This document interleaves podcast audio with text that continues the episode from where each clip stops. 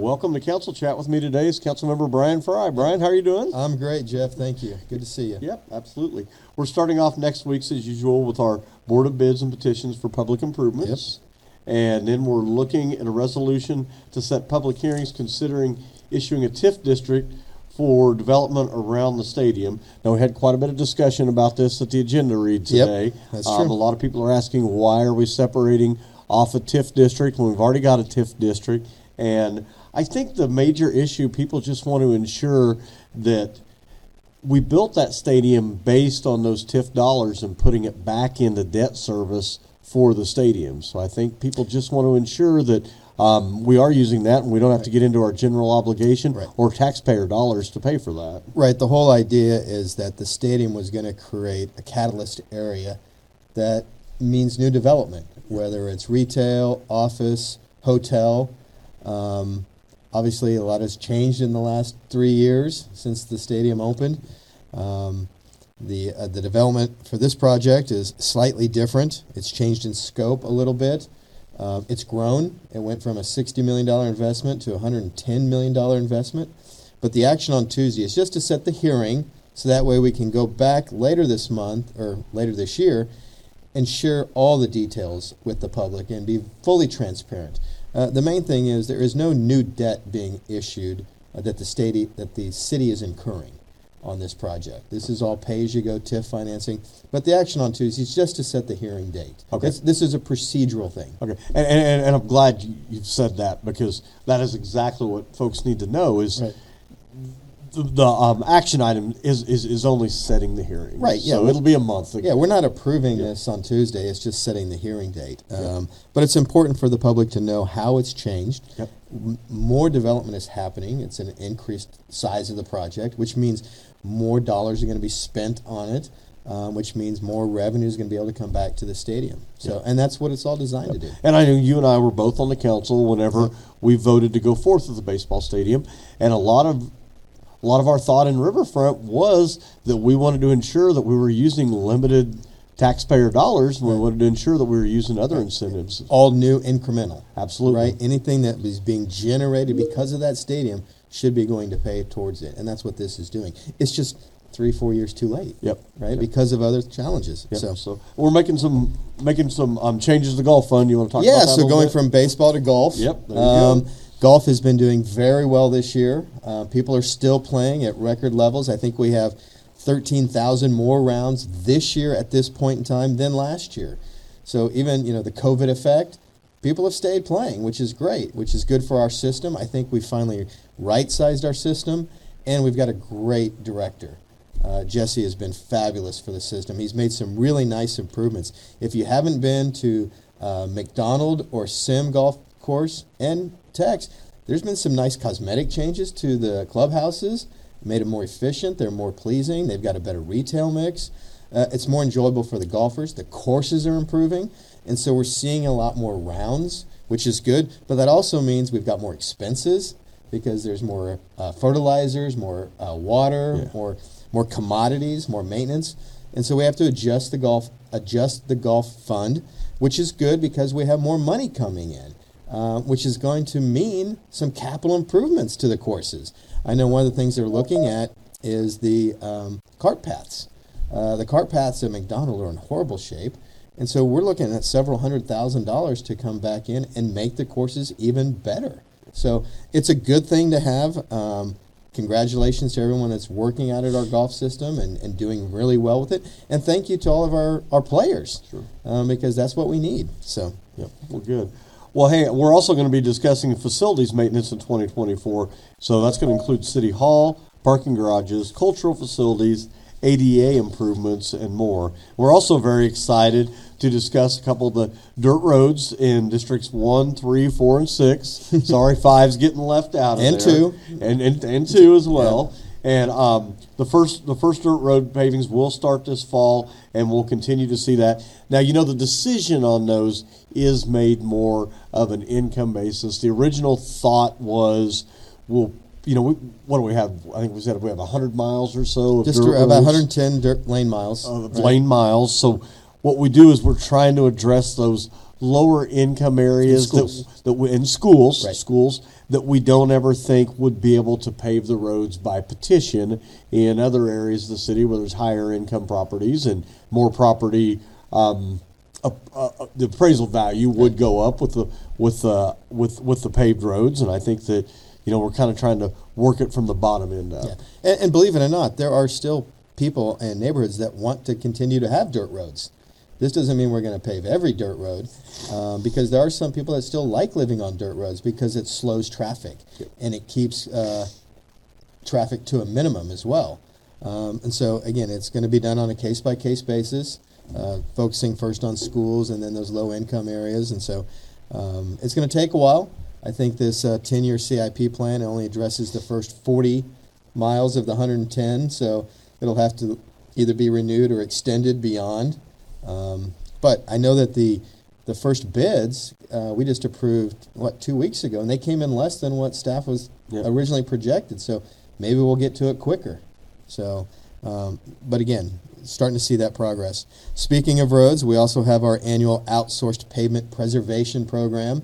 This is where we treat all of our roads.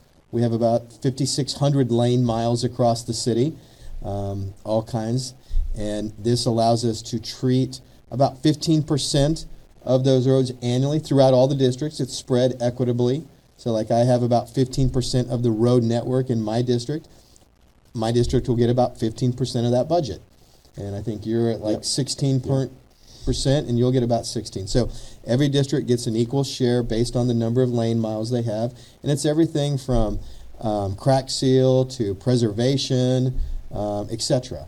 And this pavement preservation program has done a great job of really taking that asset and strategically making those investments to keep it nice, Yeah. right? And that's the one thing I hear most about is roads. You probably do too. Oh yeah, absolutely. And so the more that we can uh, do with our road network, the better. Uh, but this is that annual program that we um, approve. We also have our municipal court collections contracts. Again, anytime there's a municipal court um, procedure and there's a fine, then there's collections. And um, that collections is paid for via that person who's you know has to pay for it. So it's not any cost to the city; it's billed to the person that's got the fine. But we have to have a company that does that for us. We don't have the staff to do the collections, and so this is a contract to approve that agency. Uh, and then we've got to replace some IT cable. I mean, we just had a presentation from our IT Yeah. department talking about cybersecurity. Not only is there's the software, but there's the hardware, and we have to keep our equipment and our plant up to date. So replacing some IT data cable, uh, and then we. It seems like we always have a housing agenda item. it seems like every council meeting there's something from housing. Uh, we've got the housing uh, voucher payment program 2024 to approve as well. So, uh, you know, even though we'll both be out of town. There's a lot on this agenda, and I, I'm planning on joining it remotely as much as we Yeah. can Yeah. Yeah. um, to continue to stay up on it. But you know, housing's such a big issue right now. Yeah. You and I both um, went to the county, had a meeting. It was a collaboration of state and city and county this morning, Right. And talking about the um, winter shelter and not having a winter shelter, and housing got brought up. Mm-hmm. And Sedgwick County Appraiser says we're between thirty and fifty thousand units short of what we Right. need. And unfortunately, we're just going to continue to push that cost of whether it's your rent, whether it's a first-time home buyer, whether it's somebody that's buying a second or third home. It's it's just going to go up Yeah. and up and And I don't think that's unusual uh, or atypical for Wichita. I think you're seeing that in cities all across the country.